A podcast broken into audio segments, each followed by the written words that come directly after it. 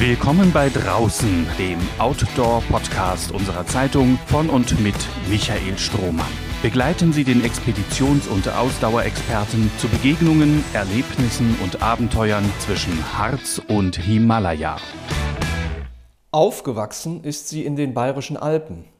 2017 hat sie die Alpen zu Fuß von Ost nach West durchquert, 2018 wiederholte sie dies in den Pyrenäen. 2019 folgte sie zu Fuß und per tragbarem Boot dem Colorado River von seinem Ursprung in den Rocky Mountains bis ans Meer in Mexiko. Anna Zirner, Jahrgang 1983, ist gerne auf eigene Faust unterwegs, allein und selbstorganisiert. Über ihre Erlebnisse unter freiem Himmel hat sie Bücher geschrieben mit Titeln wie Alpen, Solo und Rivertime. In den nächsten beiden Folgen von Draußen unterhalte ich mich mit Anna Zirner über die bemerkenswerte Neuausrichtung ihres Lebens.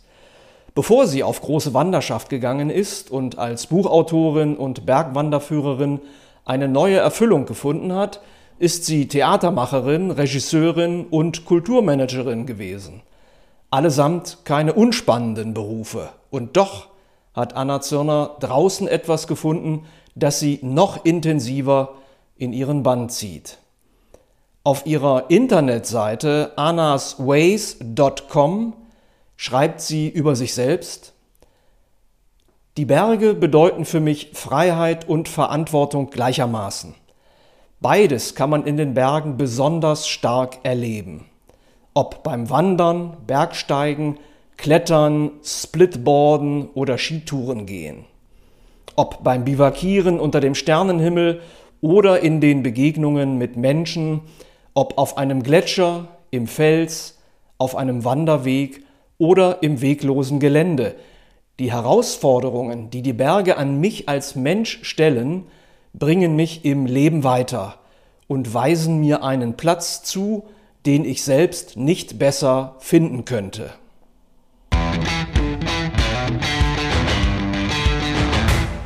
Ja, liebe Zuhörerinnen und Zuhörer, heute ist bei mir zu Gast, wenn auch nur virtuell, Anna Zirner. Und ich möchte mit ihr ein ausführliches Gespräch führen über zwei Themenbereiche. Der eine, mit dem wir beginnen werden, wie uns die Berge und das Draußensein verändern können. Und im zweiten Teil wird es dann gehen um ein gelingendes Leben und Nachhaltigkeit. Ähm, liebe Anna, du warst erfolgreich als Regisseurin und Theatermacherin unterwegs. Keine Arbeit, von der man nun annehmen würde, dass sie einen schon in recht jungen Jahren irgendwie nicht mehr erfüllen könnte. Äh, wie und wann hat das Draußensein dich derartig stark beeinflusst, dass daraus ein ganz neues Lebensverständnis geworden ist.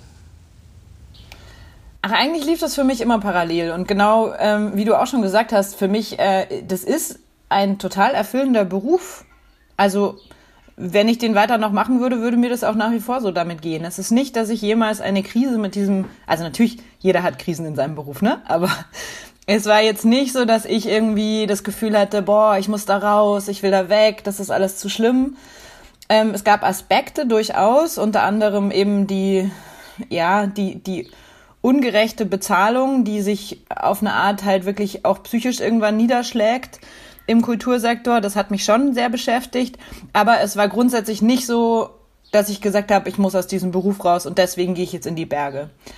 Bei mir ist es viel eher so, dass mir das eigentlich passiert ist, dass die Berge so in den Lebensmittelpunkt gerückt sind. Also ich bin ja ich bin in den Bergen aufgewachsen. Ich habe schon immer irgendwie eine Verbindung gehabt zu den Bergen. Ich war jetzt nicht so wahnsinnig viel bergsteigerisch unterwegs früher, aber das fing dann schon auch irgendwann in den frühen, ja, so mit um die 20 fing das irgendwie an, dass ich auch so ein bisschen Bergsteigen war.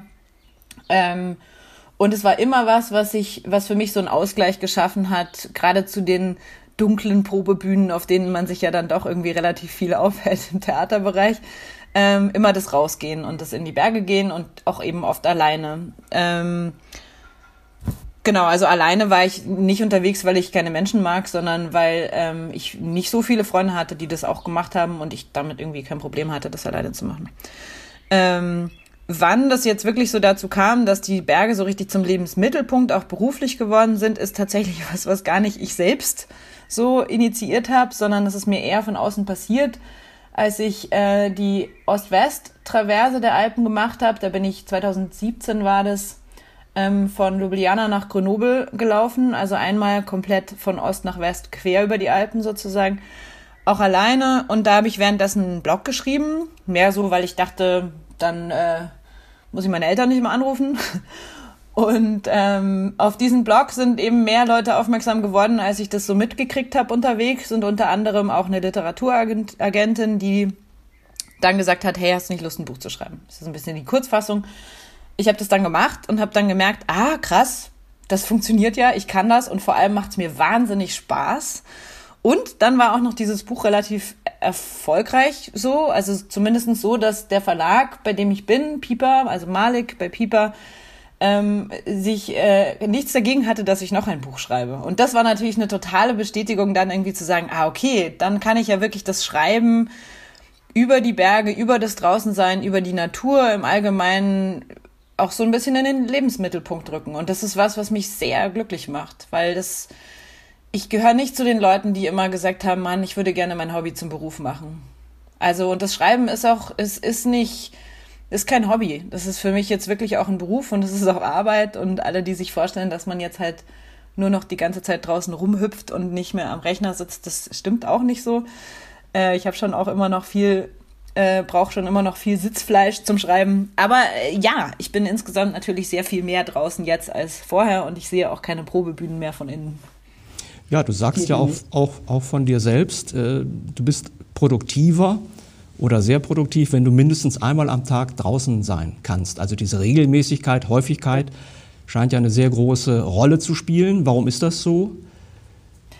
Naja, ich meine, so ganz vereinfacht gesagt, man braucht halt Luft, um kreativ zu sein. Sauerstoff ähm, ist wichtig und ähm, manchmal ist es nur das Fenster aufzumachen, aber meistens ist es halt schon das Rausgehen. Und ich bin da gerade jetzt irgendwie in Corona-Zeiten einfach sehr glücklich darüber, dass ich halt hier wirklich die Berge vor der Haustür habe und auch wenn ich jetzt wirklich meine Hausberge, die ich von hier aus dem Fenster raus sehe, inzwischen in- und auswendig kenne, bin ich trotzdem froh, dass ich nicht in der Stadt bin, weil das ja was ist, was eben, das spiegelt sich zurück in mich rein, das schafft eine Weite und aus dieser Weite raus kann ich dann wieder kreativer tätig werden und da fließen dann auch bessere Sätze raus. Mhm. Glaube ich, hoffe ich. Wenn ich es richtig äh, sehe, machst du einmal jährlich jetzt eine große Outdoor-Tour. Mhm. Mm, nach welchen Kriterien suchst du da deine Ziele aus? Ich habe da eigentlich keine Kriterien, also nicht so richtig. Ich habe das Gefühl, wenn ich jetzt irgendwie mir logisch anschaue, was so die Entwicklung ist von den Zielen, also angefangen bei den Alpen, die ja doch irgendwie infrastrukturell äh, sehr erschlossen sind, wo man wirklich irgendwie umfällt und man liegt quasi in der nächsten Hütte, ähm, zumindest in großen Teilen der Alpen. Äh, dann kamen ja danach die Pyrenäen, da ist schon deutlich weniger entwickelt und ähm, dann war ich in Schottland, da ist zwar schon auch teilweise was, also es ist, es immer wilder geworden. Ich glaube, so kann man es zusammenfassen. Es ist immer wilder geworden und ich, ich habe eine große, also die Sehnsucht nach weniger berührten Orten, die wächst. Und ähm, ich habe jetzt auch bei meinem letzten großen Projekt, wo ich den Colorado River begleitet habe, von seinem Ursprung bis ans Meer, von den Rocky Mountains bis nach Mexiko, habe ich gemerkt, das ist zwar total toll, auch mal mit einem Fluss unterwegs zu sein und es hat mir sehr viel gegeben, aber ich bin doch ein Kind der Berge und ich möchte wieder mehr in den Bergen sein. Also Flüsse in allen Ehren, aber ich brauche schon so ein paar schroffe, steile, felsige, möglichst vergletscherte Regionen, um glücklich zu sein. Ja, auf deiner Website, da gibt es einen Untertitel, nämlich den Satz Tag und Nacht unter freiem Himmel. Mhm. Ähm, wie wichtig ist es dir, kein Dach über dem Kopf zu haben? ist ja eigentlich gemein, ne? weil es ist so eine, es ist ja eine total umgedrehte Luxusfrage, wenn man da jetzt mal so drüber nachdenkt. Ich meine, also ja, es gibt sicher viele, viele Menschen auf der Welt, die wünschen sich ein Dach über dem Kopf und das ist schon was, was dann manchmal schräg ist, wenn ich dann sage, ich wünsche mir kein Dach über dem Kopf zu haben. aber so ist die Welt. Wir sind leben in großen Kontrasten und ähm, für mich ist es so, dass das natürlich auch immer eine Gewohnheit ist. Wenn ich jetzt lange draußen unterwegs war oder bin, dann wird es für mich immer schwerer, unter Dächern zu sein. Wenn ich jetzt aber wie dieses Jahr den ganzen Winter ähm, quasi in meiner Wohnung verbracht habe, also natürlich mit den üblichen Ausflügen, aber ja, also sehr, sehr äh, bedeutend mehr drinnen als draußen geschlafen habe, ähm, dann gewöhnt man sich daran auch. Und ich freue mich jetzt sehr darauf, so mit dem Frühling diese Schale wieder so ein bisschen abzustreifen und natürlich dann angefangen mit Balkonien, ähm, aber immer weiter dann wieder rauszugehen und immer weiter draußen zu schlafen, weil mich das verbindet. Das verbindet mich mit der Erde, das verbindet mich so ein bisschen esoterisch gesagt mit dem Universum oder eben mit diesem großen, großen Zelt da draußen. Ähm, das ist was, wo ich mich selber wieder mehr spüre. Ist auch so ein abgedroschener Satz, aber es ist halt so. Und wo ich dann auch neue Kapazitäten entdecke und die mich sehr motivieren, ja, weiterzumachen, andere Dinge zu tun, neue, neue Erkenntnisse sowohl in mir selber und irgendwie an der Arbeit an mir selber, als auch an der Arbeit an Dingen, die mir wichtig sind, wie Klimaschutz, Umweltschutz, aber auch im Kontext dessen eben meinen Horizont zu erweitern und neue Erkenntnisse zu erringen. Ich glaube, dass das sehr begünstigt wird durch das Draußenschlafen. Und das machst du, wenn ich es richtig verstanden habe, zur Not auch auf Balkonien. Also wenn du gerade mal nicht weit wegkommst, ja. dann schläfst du auch mal auf dem Balkon draußen. Auf jeden Fall. Also das ist ja auch so ein bisschen so der erste Schritt, weil wenn es dann doch nachts noch mal friert und ich irgendwie dann doch nicht ganz den richtigen Schlafsack habe, dann kann ich theoretisch wieder rein. Aber ähm, ja, und dann, keine Ahnung, halt so die, die Berge hier ringsrum, da gibt's auch ein paar wirklich schöne Stellen, wo man ganz unproblematisch mal draußen schlafen kann. Und das wird sich jetzt schon, das kommt jetzt dann schon wieder. Ich habe gestern habe ich meinen meinen Van wieder ausgestattet und sommerfit gemacht. Und jetzt klingelt's, aber das muss ich nicht rangehen. Ähm, ja, mein, mein Van wieder fit gemacht und das, Unterwegssein dann eben halt auch mit, äh, mit dem Van zwar, aber eben damit wieder flexibler zu sein und mehr draußen unterwegs zu sein, das, da, dadurch wird dann auch das Spektrum von den Orten, an denen ich draußen schlafen kann, wieder größer. Ähm, Stichwort Corona, wie beeinflusst das deine Bewegungsfreiheit? Wie gehst du damit um? Schränkt dich das überhaupt irgendwie ein, weil du ja, wenn ich es richtig verstehe, gerne auch allein unterwegs bist? Ähm, aber wie, wie gehst du damit um, mit diesem Thema und auch mit möglichen Einschränkungen? Also die Einschränkungen sind schon heftig. Ähm, es ist halt immer eine Definitionssache und es gibt immer diesen Satz, den sich viele von uns, glaube ich, immer wieder vorgesagt haben. Es gibt andere, denen geht's viel schlechter in der Situation. Aber irgendwann hilft das ja auch nur noch so bedingt. Also man steckt ja trotzdem in der Lebenssituation, in der man ist. In meinem Fall ist eine Sache, die jetzt gar nicht so viel mit dem Draußensein zu tun hat, aber die mir wahnsinnig, also die mir wirklich zusetzt. Inzwischen würde ich sagen, dass ich keine Vorträge halten kann. Und es klingt so auch nach Meckern auf hohem Niveau, ne? Aber für mich ist der Kontakt mit Menschen und der Kontakt ähm, zu spüren, dass das, was ich mache, möglicherweise Leute inspiriert oder ihnen Lust macht, selber auch rauszugehen, ist ein sehr wichtiger Aspekt. Und das ist jetzt, also meine Vortragstouren sind jetzt schon zweimal verschoben worden. Und das ist schon, also es ist schon sehr unangenehm, das wegzulassen. Was mein persönliches Bewegungsspektrum im Sinne des Sports und Bewegung und Berge betrifft, naja, also ich bin hier in Oberaudorf und schaue quasi vom Bett aus in den Wilden Kaiser. Die österreichische Grenze ist 300 Meter weg. Äh, der Wilde Kaiser bietet unendliche Möglichkeiten, Dinge zu tun ähm, und ich kann da nicht hin. Das ist schon auch ein bisschen fies. Ähm, aber ich habe auch auf dieser Seite äh, der Grenze ähm, ein paar Möglichkeiten und die habe ich natürlich irgendwie ausgenutzt, soweit es geht. Also trotzdem, ja, meine Reisesehnsucht ist sehr groß und eine Möglichkeit, damit umzugehen für mich jetzt gerade ist halt zu planen und Pläne zu schmieden und zu überlegen, was kann ich machen, wenn die Beschränkungen etwas weniger werden. Stichwort Reisesehnsucht. Äh, kommen wir nochmal zu deinen langen Touren. Du hast es schon mhm. erwähnt, die Alpen von Ost nach West durchquert. Du bist dem Verlauf des Colorado River in den USA gefolgt. 2300 Kilometer, glaube ich, lang war die Distanz, die du da entweder zu Fuß oder eben auch mit dem Boot zurückgelegt hast. Mhm. Mich würde mal interessieren, ähm, die Länge eben einer solchen Tour.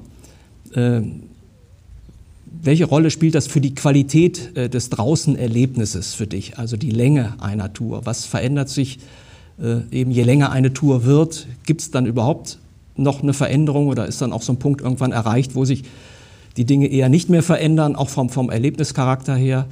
Äh, also diese, dieser ja, Faktor Zeit, dieser Faktor Zeit. Vielleicht kannst du das mal mhm. beschreiben. Also ich finde das wahnsinnig wichtig, dass das, es gibt für mich einen riesen, genauso wie es einen großen Unterschied gibt, und das kennen vielleicht schon viele Leute, zwischen irgendwie einem Wochenende Urlaub machen und vier Tage Urlaub machen oder, oder, oder eine Woche. Ähm, ähnlich ist die, dieser Unterschied, wenn ich mehrere Wochen unterwegs bin, also wenn quasi mein Normalzustand das Draußensein ist, dann fängt der Körper und auch der Geist an, sich wirklich umzustellen. Und deswegen ist, also wie so eine lange Phase der Akklimatisation auf einen anderen, man kann glaube ich sogar sagen, Daseinszustand, weil sich die Parameter verschieben im, in dem, was man wichtig findet. Ich, wir brauchen, glaube ich, als Menschen, die ja doch sehr getaktet leben, durch die Zivilisation, was ja in vielen Aspekten auch sehr positiv ist, ähm, wir sind getaktet von Kalendern, von Uhren, von, von Terminen, von Fahrplänen und so weiter, von E-Mails, von eben diesen ganzen digitalen Geräuschen und so weiter. Wir brauchen einfach lange, um das wirklich abzustreifen. Und das passiert so in Phasen. Ich habe so das Gefühl, das ist wie so Schichten. Also wenn ich irgendwie eine Woche weg bin, dann, dann merke ich, ah, jetzt komme ich irgendwie so zur Ruhe, jetzt, jetzt werden irgendwie Sachen weniger wichtig. Aber ich denke schon immer noch so, ah, da muss ich mich noch darum kümmern und darum kümmern und da muss ich noch eine E-Mail schreiben oder weiß ich nicht was. Und je länger ich weg bin, umso weniger wichtig wird es, sich irgendwo da einzuordnen. Und das ist das, was nach einer langen Zeit, warum mir diese Länge so wichtig ist, weil das zu erreichen, dass ich wirklich also gerade am Fluss habe ich das sehr deutlich erlebt, dass ich so ein Gefühl dafür bekomme, wie es ist, im Moment anzukommen. Das ist so ein großes Wort, ne? Man sagt irgendwie so im Flow sein. Das kommt ja alles irgendwo her. Das kommt ja genau daher. Ich glaube nur, dass also mein persönliches Erlebnis ist, dass das, wo Leute das Gefühl, also wo ich auch selber vorher immer das Gefühl hatte, wow, jetzt bin ich voll im Flow, äh, weiß ich nicht, bei einer langen Yoga-Session oder sowas, das hat noch so viel mehr zu bieten, wenn man dem, sich dem richtig hingibt. Und das ist also bis hin zu als Beispiel, ähm, ja, am Fluss, also im Colorado war es eben so, dass ich wirklich das Gefühl für Zeit verloren habe und es auch völlig wurscht war und es sich wie so ein anderes Maß an Zeit in mir entfaltet hat, was mir die Fähigkeit gegeben hat, anders wahrzunehmen und in den Alpen habe ich das zum ersten Mal erlebt und da war das fast schockierend nach, weiß ich nicht, sechs Wochen oder sowas, permanentem Draußensein, permanentem alleine zu Fuß unterwegs sein, ähm, dass ich gemerkt habe, dass meine Sinne schärfer werden. Und es klingt komisch, aber ich würde wetten, dass man das hätte messen können. Also ich konnte besser riechen, schmecken, sehen. Ich habe wie so einen sechsten Sinn entwickelt für die Veränderung von Wetter zum Beispiel oder von auch meinem eigenen physischen Zustand. Ich habe besser kapiert, wann mein Körper eine Pause braucht und so Sachen. Und das, ich glaube, da, das ist was, was, was fast süchtig machen kann, weil man merkt, boah, da ist noch so viel Potenzial in uns als Menschen, was wir in unserem aktuellen Leben überhaupt nicht auskosten, weil wir es gar nicht können, weil wir die Möglichkeit dafür gar nicht bekommen. Und deswegen, ich verstehe, je, also selbst wenn ich selber nicht so der Typ bin, die irgendwie komplett aussteigen würde, aber Leute, die irgendwie sagen so, ey, ich, ich, ich, gehe jetzt, ich gehe in den Wald, ich wohne im Wald, ich will raus, ich kann das total nachvollziehen, weil das, ja, weil das eben wirklich schönes Gefühl ist, wo man sich auf einmal auf eine ganz andere Art und Weise als Mensch sinnvoll fühlt. Aber wenn ich es richtig verstehe, also okay, du hast gerade ein schönes Beispiel, das wäre jetzt auch meine nächste Frage übrigens gewesen, also in den Wald gehen oder mhm. ne, gesetzt den Fall, du hättest die Möglichkeit, könntest jetzt zwei Jahre draußen leben, wo du willst, mhm. wie du willst. Käme das für dich äh, überhaupt in Frage oder ist diese Rückkehr in vertraute Verhältnisse in eine Gemeinschaft dann schon auch wieder wichtig für dich? Also ich würde schon sagen, dass mir vertraute Verhältnisse wichtig sind. Mir ist meine Familie zum Beispiel sehr wichtig. Ich bin da sehr gerne. Und für mich hat das auch immer, also ich, hm, ich glaube, es hat was damit zu tun, dass es für mich schön ist, dass das was Besonderes ist, diesem Zustand nahe zu kommen von so einem im Moment sein und dass das nicht eben nicht der Alltag ist. Also ich und dann kommt auch noch dazu ganz ganz ganz schnöde, dass ich natürlich ich bin ein ehrgeiziger Mensch, die irgendwie sich ein Projekt in den Kopf setzt und das dann ich vermarkte das ja auch. Ich gehe ja auch damit raus. Ich meine, wir sprechen jetzt hier darüber. Das sind ja alles Aspekte, die die die aus sowas auch einen Beruf machen. Ähm, und das mache ich auch gerne. Also ich mag auch diesen Beruf und ich mag das darüber eben dann zu schreiben, zu reflektieren, zu erzählen, Menschen davon zu berichten, was da passieren kann und vielleicht auch Leute dazu zu motivieren, das und wenn auch nur in einer kleineren Form selber irgendwie mal in Angriff zu nehmen, weil es so wertvoll ist. Und ich glaube, wenn ich das weg, wenn das wegfallen würde, dieser ganze Aspekt, das zu teilen, dann würde für mich persönlich auch was wegfallen, was dem Ganzen einen Wert gibt. Weil es würde dann auf eine Art egoistisch werden. Es würde, ich würde das ja dann nur noch machen, weil ich selber in so einem geilen Jetzt-Zustand lebe. Und das ist zwar toll und deswegen sage ich, ich kann es auch nachvollziehen, aber ich selber möchte mehr. Mhm. Also, komisch, ne? also wird es das Buch äh, Drei Jahre allein im Wald von Anna Zürner jedenfalls mittelfristig noch nicht geben.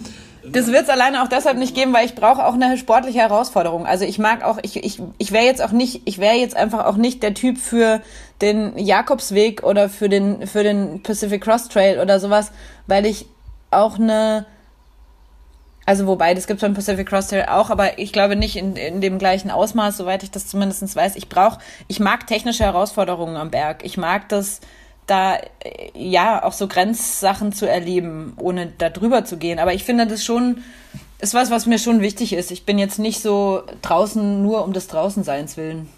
Also nur draußen hocken wäre dir zu wenig. Nee, ganz sicher nicht. Ja. Immer mal wieder zwischendrin sich hinsetzen und rumgucken, das finde ich gut. Aber dann auch wieder irgendwo eine Wand hoch. ja, lass uns doch vielleicht äh, zum Abschluss des ersten Teils unseres Gespräches mal auf deine Pläne für die unmittelbare Zukunft kommen könnte mir vorstellen, dass das für unsere Zuhörerinnen und Zuhörer auch ganz spannend ist, mal von dir zu hören, was du jetzt als nächstes geplant hast, wie du es planst äh, und was genau du davor hast. Ja, also ich muss sagen, das ist jetzt gerade so ein, ein sehr schwieriger Moment in dieser Planung, weil ich habe eben seit Jahren den Traum, den Kaukasus zu überqueren von Ost nach West. Und zwar eben von Baku in Aserbaidschan, vom Kaspischen Meer bis nach Sochi in Russland am, am Schwarzen Meer. Das ist eine wirklich phänomenale und sehr wilde und wunderschöne Gebirgskette, die mir schon lange so, ja, die mich irgendwie so in Gedanken schon lange begleitet. Aber ich, also ich wollte dieses Projekt letztes Jahr schon machen. Das ist dann aus offensichtlichen Gründen erstmal flach gefallen und es wird jetzt gerade leider ja, fange ich an zu merken, möglicherweise funktioniert das dieses Jahr auch nicht. Und das setzt mir gerade ziemlich zu. Ich ähm, habe die Hoffnung noch nicht aufgegeben, aber es gibt halt so ein paar Aspekte, gerade jetzt rein ähm, einreisetechnisch, die sehr schwierig sind daran. Ich ähm, habe entschieden, nach dem USA-Projekt nicht mehr zu fliegen, ähm, aus Klimaschutzgründen und wollte deshalb auch die Reise in den Kaukasus, also meine Anreise, auf jeden Fall komplett mit dem Zug machen. Was auch den, nicht nur aus Klimaschutzgründen, sondern was auch den Grund hat, dass man einfach so ein wahnsinnig gutes Gefühl wieder bekommt für Distanzen und für Kulturen, die man durchreist auf so einem auf so einer Anreise. Und das ist mir super wichtig. Und ich habe jetzt beispielsweise halt rausgefunden, dass man in Georgien, nee, in Aserbaidschan zwar einreisen kann, aber nur über den Flughafen. Ist ein bisschen absurd, aber ich werde jetzt nicht äh, irgendwie dahin fliegen, nur weil ich äh, sonst nicht ins Land reinkomme. Das finde ich irgendwie dann schwierig. Und ja, diese ganzen Aspekte, die begleiten mich jetzt gerade. Und ansonsten versuche ich natürlich, also eben, der Plan ist Kaukasus von Ost nach West. Ich halte daran jetzt erstmal noch fest, bis es mir total zertrümmert wird. Ähm, weil ich mich unglaublich freue auf diese wahnsinnige Weite und auch Höhe. Also auch eine Höhe in einem Gebirge, wo ich über eine lange Zeit auf einer Höhe unterwegs bin, auf der ich sonst in den Alpen ja, eher kürzere Zeit verbringe. Also der Elbrus hat 5600 Meter, das ist die höchste Erhebung. Und ähm, die, so der Mittelwert, glaube ich, insgesamt vom Kaukasus liegt einfach so um die 3000 Meter. Und das ist schon auch eine großartige Herausforderung, mich da zu bewegen. Also ich hoffe sehr, dass es klappt. Welche Informationsquellen nutzt du, um dich auf ein solches Reiseziel, auf eine solche Tour vorzubereiten? Also dieses berühmte über Land und Leute sich informieren oder eben auch über topografische, geografische Verhältnisse. Äh, worauf stützt du deine, deine Recherchen? Im Fall vom Kaukasus wirklich alles, was ich kriegen kann, weil es ist gar nicht so viel. Es ist, ähm, gibt ziemlich wenig Literatur darüber. Es gibt auch gar nicht so viel Kartenmaterial. Es gibt glücklicherweise Google Earth. Ähm, das ist zur genaueren Planung tatsächlich ziemlich gut.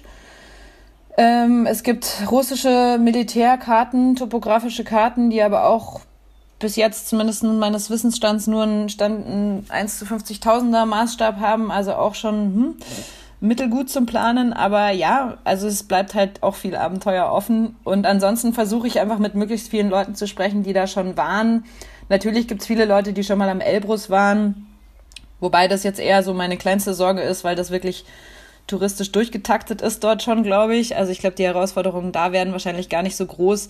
Ähm, und versuche rauszufinden, was in dem Fall schon auch nicht unwichtig ist, ähm, wie das auch sicherheitstechnisch ist, weil es natürlich, und da kommen wir jetzt zu diesem mir bisschen nervigen Stichwort als Frau alleine, ähm, halt doch, ja, schon was ist, was man sich in der Region dann vielleicht nochmal ein bisschen anders fragen muss. Und gleichzeitig möchte ich aber auch in Frage stellen, wie viel von dem, huh, das ist aber krass als Frau alleine, dann doch auch so ein Klischeebild, so ein mitteleuropäisches Klischeebild ist von, das ist alles so gefährlich da unten und die Russen und der Wodka. Also so ein bisschen irgendwie zu gucken, da ein eigenes Bild sich zu bauen und nicht aufgrund von ganz vielen unterschiedlichen Informationen und nicht nur irgendwie da reinzutappen, zu sagen, oh, da hat mir jetzt aber eine Frau gesagt, in Georgien sind die so und in Russland sind die so und deswegen ist es jetzt so, sondern ja, versuchen, soweit es von hier aus geht, eben ein möglichst breites Bild zu gewinnen. Was ich ja dann vor Ort wahrscheinlich sowieso wieder über einen Haufen schmeiße. Ja, liebe Anna, dann danke ich dir ganz, ganz herzlich für den ersten Teil unseres Gesprächs und für die Einblicke äh, in deine persönliche Beziehung zum Draußensein, was es dir bedeutet äh, und äh, wie du das eben auch wahrnimmst. Und wir würden uns dann im zweiten Teil des Gesprächs über gelingendes Leben und Nachhaltigkeit unterhalten wollen. Für den Moment sage ich erstmal ganz, ganz herzliches Dankeschön wünsche dir viel Erfolg natürlich für die Vorbereitung deiner nächsten Tour, wie immer und wann immer sie dann auch stattfinden kann. Ich drücke die Daumen. Vielen Dank. Vielen Dank, ja. Danke für das Gespräch. Bei meinem Gespräch mit Anna Zirner habe ich sie um einen Buchtipp gebeten für den Info- und Serviceblog von draußen. Da sie gerade mitten in den Planungen für eine Ost-West-Durchquerung des großen Kaukasus steckt, hat sie sich für den Titel Schwarz-Weiß-Schwarz des Tessiner Journalisten und Bergführers Mario Casella entschieden, der selbst vor einigen Jahren auf Skiern eine mehr als 1000 Kilometer lange Tour durch die kaukasische Bergkette unternommen hat. Casella berichtet in seinem Buch nicht nur über Erlebnisse und Begegnungen, in einer grandiosen und abgelegenen Bergwelt, sondern auch über die politischen Konflikte zwischen Russland und Georgien in einer Region, die seit langem von ethnischen und religiösen Spannungen und kriegerischen Auseinandersetzungen geprägt ist. Hören wir nun, was Anna Zirner zu diesem Buch zu sagen hat. Also das ist jetzt einfach was, was ich halt lese, um mich für den, um nochmal verschiedene Perspektiven auf den Kaukasus, Kaukasus zu bekommen. Zu mhm. Ja, ja. Und der ist 2009, hat der eine Winterdurchquerung, eine Skidurchquerung gemacht vom Kaukasus. Das ist ein ähm, italienisch, also schweiz-italienischer Bergführer und Bergsteiger. Mario Casella heißt er. Und der hat eben das Buch geschrieben, Schwarz-Weiß-Schwarz was ich im Moment gerade total gerne lese, weil der, weil ich mich dem sehr verbunden fühle in der Art und Weise, wie er unterwegs ist, der halt auch ganz klar sagt, nicht äh, höher, schneller, weiter. Ähm, und ja, also die Art und Weise, wie der schreibt, ist sehr der bezieht sehr viele Kontexte mit ein. Das gefällt mir. Der ist eben auch nicht jemand, der einfach nur sagt, hier krasses Abenteuer, das war, da ging es mir so und da ging es mir so, sondern der auch eingeht auf die Kultur vor Ort, auf die Konflikte vor Ort, der darüber schreibt. Und das ist für mich was, was sehr wichtig ist, wenn ich eine Reise mache, dass ich nicht nur irgendwie meinen Stiefel durchziehe äh, und davon sonst nichts mitbekomme, sondern dass ich eben wirklich auch die Möglichkeit habe, da einzutauchen. Und dafür wiederum braucht man ja auch Zeit. Mhm. Und das, diese Zeit nimmt er sich. Also sowohl in dem Buch als auch ganz offensichtlich auf seiner Reise, die er damals gemacht hat. Eine abenteuerliche Reise durch das Gebirge und die Geschichte des Kaukasus ist der Untertitel von dem Buch. Und es ist einfach auch sehr schön geschrieben, finde ich. An diese Empfehlung von Anna Zirner, herzlichen Dank dafür, liebe Anna, schließe ich mich mit einer weiteren an und bleibe bei dem Autor Mario Casella. Betrug und Täuschung, Fake News und die Wahrheit im Nachhinein, all das gibt und gab es auch im Alpinismus. Prominente Vertreter der Zunft wie Reinhold Messner, Maurice Herzog oder Walter Bonatti sind irgendwann im Verlauf ihrer Bergsteigerkarriere mit dem Vorwurf der Lüge konfrontiert worden. Wer sich näher mit diesem Phänomen und seinen Ursachen und Auswirkungen beschäftigen möchte, der wird fündig in Mario Casellas Buch mit dem Titel die Last der Schatten, wenn Alpinisten nicht die ganze Wahrheit sagen. Das soll es für heute gewesen sein. Vielen Dank fürs Zuhören und bis zum nächsten Mal bei Draußen. Mehr Podcasts unserer Redaktion finden Sie unter braunschweiger-zeitung.de slash podcast.